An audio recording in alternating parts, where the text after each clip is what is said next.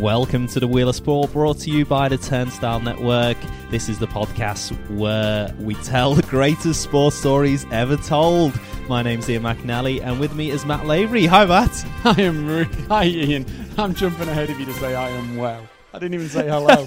You're struggling to tell the stories that we are telling, and I'm struggling to say hello. What Uh, yeah, I. I, yeah, that was uh, a bit of a hesitant beginning, but we're pros at this, Matt. Absolutely. we, have got this in. and the uh, beauty is we can just cut all of this out. we could, hello again. we could, but we won't No, because we that's won't. how professional we are. so we're going to spin that wheel. Let's get it there straight away. And we've had some very exciting episodes of late, so if you haven't listened to those, make sure you delve back into the back catalogue. But in this episode, against all odds, What are the odds? we're back to back. That's amazing. You know what? This wheel has a mind of its own. well, I, I would like to just say it's probability. It's against all odds, man. to have two against all odds. And this one, I think, is I'm going to do this because this story is something that's very close to the heart of all Australians. oh yeah. You know, when you think of Australia, I always think of Australia. We're What- recording this from what what, Australia. what do you think about when you when you think of Australia? What is a cliche? As a cliche, like yeah, a kangaroo, probably. Yeah. Sydney Opera House, yeah, uh, the Outback. yeah, Yeah. Um, all ticks. a walkabout. yeah, Yeah. The walkabout. yeah. Yeah. What all, else? all good. You, you're basically doing that. You're reading through the front page of any holiday brochure. yeah. Okay. so, um, you're thinking of short track speed skating on ice. On ice. Yeah. No, that's not normally what I'm thinking about. Well, you should be because Okay. this story centers around the sport of short track speed skating On ice. on ice. Do the Australians have ice? The- They've got ice occasionally- rinks. Occasionally, yeah. Okay. Yeah. Um. Strangely enough, this uh, the character in this story was born in, in New South Wales, uh, which it, which is not cold No. generally, uh, and can sometimes exceed hundred degrees Fahrenheit in the in the hottest weather, and has a high degree of humidity. So not the natural birthplace of a speed skater. No. But here we find ourselves. Strangely enough, the World Championships of Speed Skating in 1991 was held in Sydney, Australia, New South Wales. Okay. Are you sure this was this like the World Series when the Americans invite everybody from all, all around America to compete? the World Series. No? if you've got a pair of ice skates, come along. Yeah. come and It's enjoy the, the, fun. the World Series. Advertised in Sydney, New South Wales. Well, it's it's a strange one because I just didn't think like ice skating was a thing in Australia. I'm sure it's like a niche sport, but to have the World Championships in Sydney, Yeah, okay. and this is way before the Olympics. Well, it's nine years before Sydney had the Olympics. Australia, the team racing in the 5,000 meter relay, they won That's amazing. on home. Hang on, a relay. So that means there's more than one of them who's good. Yeah, so whole- they, so they do like there's a team of five, and they do a thousand meters each. So Wow. they do a kilometer racing round a short. It's a fairly short track, so it's sixty meters long and it's thirty meters wide, and the ba- the track is hundred and eleven point one two meters long. And I the thought track's that's 111 meters. yeah Right. around, and I thought that was Wait. Hang on, it must be different lengths in the middle or on the outside. No, because you've got like an inner ring, and they they can skate wherever they want in that. Oh, so it's not like you're in a round. lane. No, you're not in a lane. You've Right. you've got full latitude within the markers, Yes. which are like an i- inner ellipse. Is that right? Ellipse. Ellipsi? Ellipsus? Ellipse. elli- yeah, an oval, Perfect. an egg. Love. So they won. Uh, It's amazing. This team won, and then the next year, was the Winter Olympics, 1992, held in Albertville. No idea. Would you g- g- hazard Canada? a guess? I thought it was Canadian. France. It's in France. Right. Okay. Again, a, a less than high profile place to have a Winter Olympics. Hmm. But in 1992, this incidentally is the last ever Olympics to be hosted in a Summer Olympic year. And the 1992 Summer Olympics were in Barcelona. Okay. So the last time that ever happened, where they um, overlapped in the same year. So in the Winter Olympics, the Australians take their World Championship winning team and compete, but very sadly, in the semi-finals, one of the Australian team, Richard Nizielski, who is born in Nottingham, England, Right. being from Nottingham, they could have called him Friar Puck. That's very good. Very But good.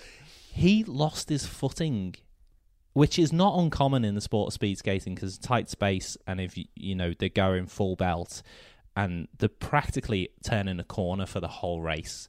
So he loses his footing in the semi final, and he's out of the race. But so are his team. Now the critical part of this story is that one member of the team wasn't skating, and his name was Stephen Bradbury. Now, Stephen Bradbury is sat on the reserve bench watching his colleague slip out of this race and cost the whole team in the semi final of the Winter Olympics. So, fast forward to 1994, the World Championships are back on. this time, would you guess where the World Championships would be for the speed skating? Oh, I don't know. What's on the equator? Ethiopia, yeah. the, Fiji? the Kenyan Hills, yeah. Guildford in Surrey. Of course. Yeah. Obviously. to research this, I looked on Guildford Surrey's Wikipedia page. Uh-huh. This World Championship is not listed.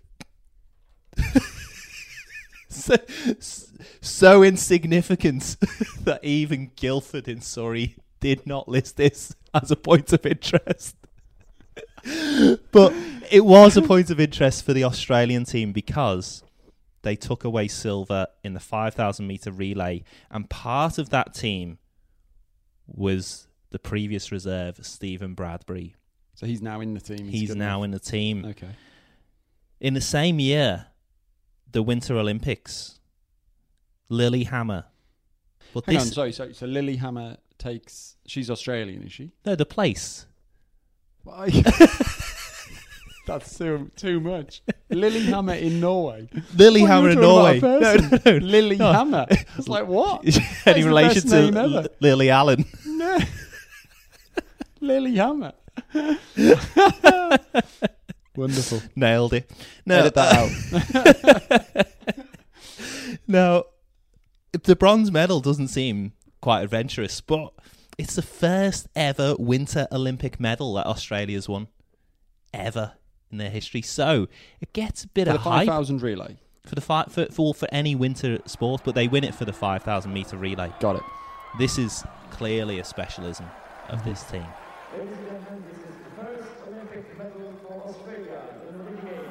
In that Winter Olympics, one of their plans was not to fall because the previous Olympics. Such a good tactic. it is great, isn't it?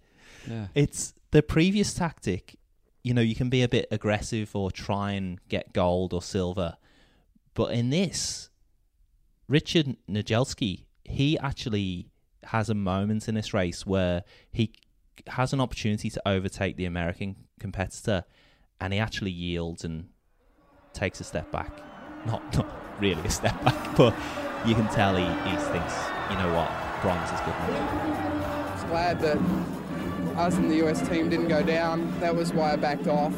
Um, as soon as he went past me, he went into the corner really tight and he slowed down and was right underneath me. And I thought, well, if we fight for this, we're going to go down. And you know, what's the use in that? So curtails himself because of that memory from uh, Albertville, where he lost his team the race, and so mm-hmm. he took the bronze instead of silver. And as a team, they took the first Australian Winter Olympic medal. Happy, happy days. Now, Bradbury he actually competed in the individual events as well. So he competed in a 500 meter and a 1000 meter. And Bradbury at this point was actually favourite to win the 1000 meter sprint. But he was knocked over during the race and he ended up finishing fourth. Now that's quite an achievement. That's pretty good. because isn't it? if you're knocked over, it, it's normally game over. yeah, You're in a, normally in a out sprint. in a sprint uh, over a short period of time. Sorry, was that in the 500 or the 1000? The thousand, Right. yeah, the thousand Still meter. Very good. Yeah, so he's really shaping up Stephen Bradbury to be somebody, you know, to he's been part of this winning team and they've done well in the world championships and now they've got an Olympic medal. Unfortunately, he's not managed to have that individual success, but he goes to the 1994 World Cup event in Montreal on the back of these successes and something quite tragic happens. He's competing, and one of his competitors, the blade in an incident, slices through right across all of his quads and severs all four of them. Across the basically the top of his thigh. Yep. That's horrible. He loses four litres of blood and thinks he's going to die because his heart rate is about 200 Oh my beats per minute because he's in full flight. He's Oh. severed. That makes me feel sick. Oh Think dear. about Stephen Bradbury. We need to put a warning on this podcast for our listeners. Don't worry, it's like, has anyone got any ice? Uh. Get an ice pack. Uh. That's all you know when you play five-a-side soccer. Get an ice pack. Yeah. I've cut all four quads, mate. 111 stitches. That's crazy. 18 months recovery. So you can imagine what a blow that was to him kind of, you know, climb the ladder and, and being favourite in a thousand metre. And really, at that point, career over. Yeah. You're And he- thinking and that's he's so hard. Pretty young, is he? And he's still pretty young. Yeah, uh, he's he was born in 1973, so he's he's still uh, kind of in his early 20s. And you think that's it, game over. Your quads are, are such an important part of the action that you have to and the strength that you need to compete in that sport. Mm. And so Stephen Bradbury should have been devastated when the 1998 Winter Olympics rolls around. But he competed. He was fit and ready. The team was back together. They competed in the 5,000 meter relay and they shaved two seconds off the winning time at the previous games Wow. or, or the, not the well, uh, bronze winning Yeah. two seconds they shaved off, which meant they didn't qualify because it wasn't quick enough. So the standard's gone up that the much. standard has gone But up, they're two seconds quicker from a bronze medal, and they don't even qualify. and they don't even qualify. And is sorry, is Bradbury back in the team for this? Bradbury's back in the team, How and he's he and he still so? I know, and he still competed in the individual 500 meter, 1000 meter, where he finished 19th out of 30 and 21st out of 30. So he was great that he was there, but disappointing obviously because Australia took no medals.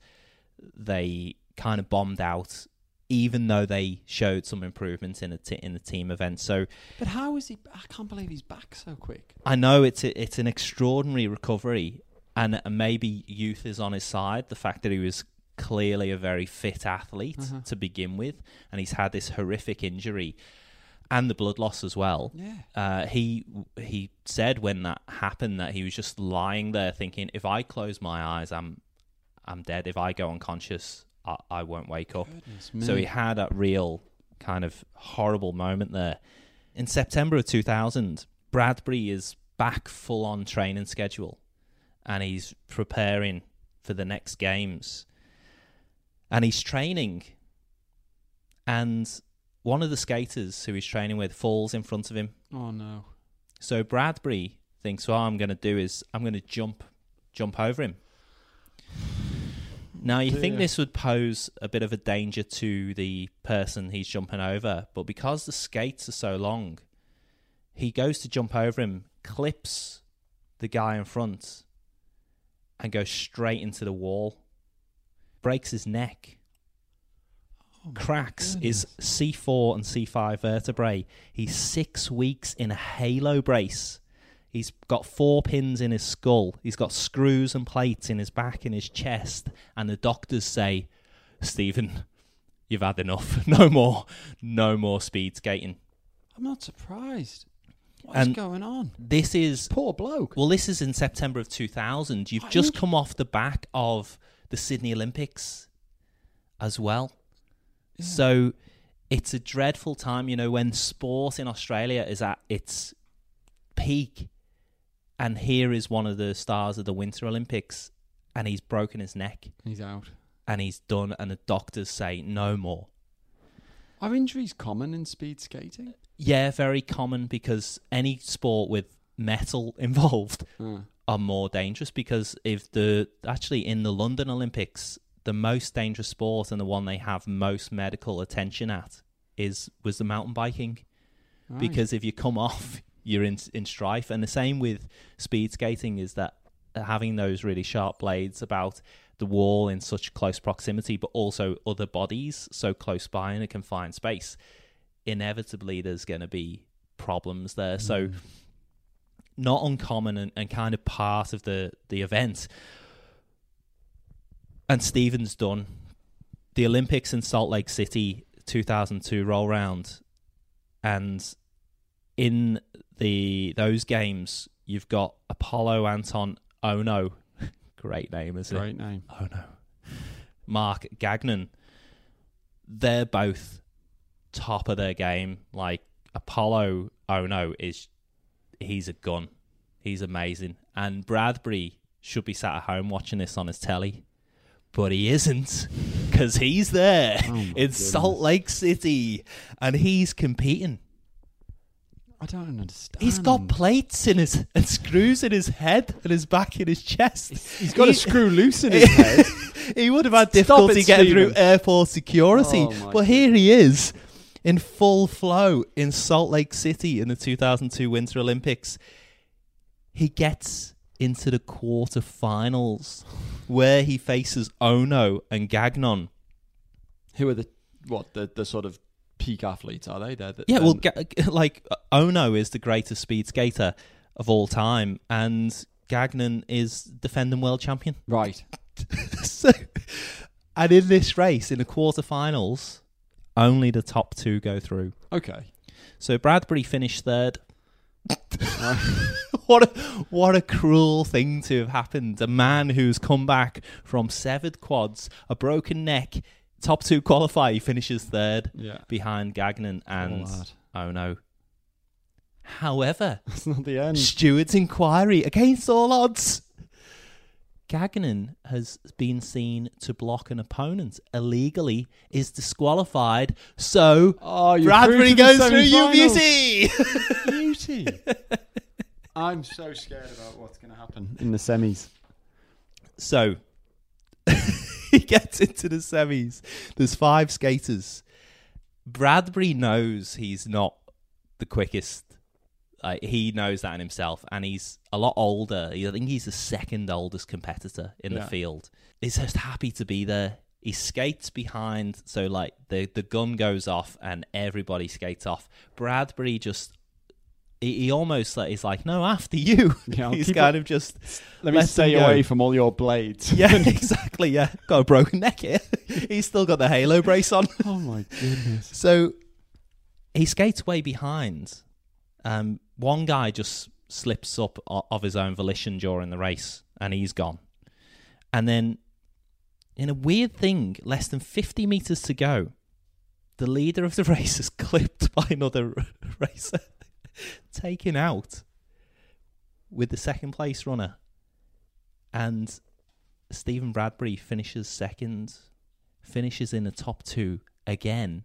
Oh Meaning- goodness. He's through. So everyone else just falls the- over and he's just. yeah, he's through to the Olympic final. Oh this was in the semi final. Two of the people they're wiped out, and here he is, bang, front and center. So the final, you've got some serious talents. Actually, I mentioned Ohno was the greatest speed skater. He's one of the greatest speed skaters in US history. But in the final, you've got Lee Jiajun, 10 gold medals he's won. Right. He's smart. You've got Turcotte, who's got three golds. He's from Canada. You've got Ohno, who's skating on his own soil in the US. And you've got Hyun Soo, who's won six world champions, two World Cups. And you've got Stephen Bradbury, who's won zero golds. So, and is at the end of his career and is adopting a tactic of damage limitation. Yes. So, I with love this. Real uh, hare, hare v tortoise stuff, right? Oh, it's magnificent, yeah. And with this final, it's almost laughable that Bradbury's there because he's just one got through by chance. Gagnon that race got disqualified, so he shouldn't have really got through there. Then he shouldn't have got through in the semi final, but here he is. And Australia's watching. The rest of the world definitely isn't because they're not watching Bradbury. They're going to watch uh, win another gold. The race goes off as predicted. The four leaders of the race, and you've got Bradbury keep in touch for most of the race. But with three laps to go, you start seeing real fatigue and, and a real difference in class because you see those four at the front really take off. And Bradbury has got nothing. Hmm. He just cannot keep up with them, And it's it's a gap which in that sport in the final starts to look a bit embarrassing at that level. Because here's a bloke who's kind of almost chanced his way through to this final and it's showing. He you know he just wants to stay on his feet. So he's still winning by being in the final Yeah, he's, he's already won. He's alive. yeah, exactly he's alive yeah. Twice. He's still alive. so you've got Ohno you've got lee you've got sue you've got Turcotte. they are away and in that order as well until the last lap not even the last lap the last half of the last lap here is where the movers and shakers if they're going to make a move they've got to do it now because that finish line is getting very close. You're only about 50 meters away. On that last corner lee decides to make an attack. But as he makes the attack he starts to lean over and he clips Ohno to which Ohno says oh no.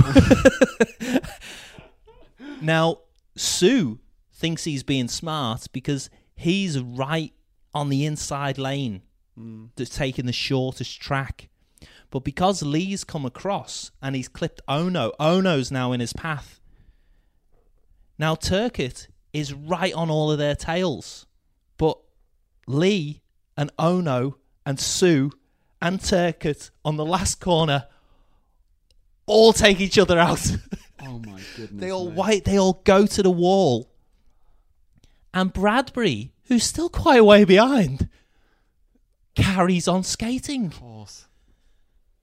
This is incredible. and at a canter crosses the finish line, while all the other racers are scrambling desperately because they're all on their back or their front. uh-huh. They're trying to crawl across the line to get silver and bronze. And Bradbury's just just coasted home.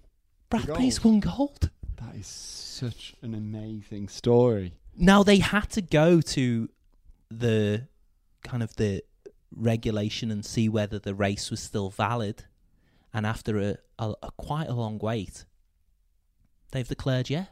Why, why wouldn't it be valid? because they were just seeing whether there's any unfair play or anything Uh-huh. that you know because it was the Olympic final. You have to make sure you can't just throw the gold medals out. you know. Yeah, of course. But it's all But it was legit. legit. And it's been ratified. And Bradbury has gone from almost not getting into the semi final after breaking his neck, This after is- having plates in his head, his back, his neck, and screws everywhere, and doing his quads, and being at the end of his career. He's waltzed in into this unbelievable situation where the whole field in front of him is being wiped out. Now, the interesting thing is, is that Bradbury has spoken about this since with uh, where his coach they actually decided that this would be the best tactic because they'd watched so many people being wiped out and losing races in this sport Mm. that they thought, well, if I hang back, don't get in any trouble, there's a chance that I could win. And they profiled all the people in this race and decided that they all were hungry for gold and that they would all take a risk. And that re- reminds you of his old teammate who pulled back to get the bronze. Exactly. Amazing. So all of the, even though he was sat on the reserve bench in that race where he Uh-huh. saw his teammate take a risk and get wiped out in the final, Wow. that's uh, clearly stayed with him. And Stephen Bradbury has become part of the Australian vernacular and part of Australian folklore because it's been known as doing a Bradbury or Bradburying is known as you know doing winning it unexpectedly. Yeah. Um, and it's just he's he wrote an autobiography called Last Man Standing, and I just want to finish Bradbury amazing, but I just want to finish with um, I went on Stephen Bradbury's official website because he's now uh, a motivational speaker. Clearly, he's got all the raw materials there to to be a motivational speaker and he sells copies, signed copies. You can buy them off his website. Actually, signed copies. He'll, he, he's obviously selling that many. He'll write you a personal note in the book, and you can buy a cap that says "Last Man Standing," Oh, nice. or in pink, "Last Woman Standing." No gender stereotypes there, but Steve, Stephen Bradbury on his official website. One thing that fascinated me is that he will do after dinner speak uh, speaking, and he gets brilliant, brilliant reviews. But one of the interesting things that Stephen, one of the options that he gives, um, that he gives on his website is that you can um, book him as a surprise. so, and he's got advice on how th- he should be treated. So it says the surprise element for Stephen Bradbury's presentation works well. To ensure it's kept as a surprise until Stephen is on on stage, please consider the following. Stephen might need access to the room prior to the event without being seen to do his AV check. This might mean him coming through the kitchen or back door or side door. if dinner is in the event is in the same room, please consider the location of pre-dinner drinks and how Stephen can access the room without being seen. like he's not George Clooney, is he? Like he's not that famous. I mean, I, I, don't, I don't know enough about Australia. Like, do Australia, is he a household face to He's Australia? a household name. So he also says, make sure no one's coming into the room during Stephen's AV check. During his AV check, uh, Stephen is happy to wear a cap and sunglasses if required. Uh, That's a dis- really good.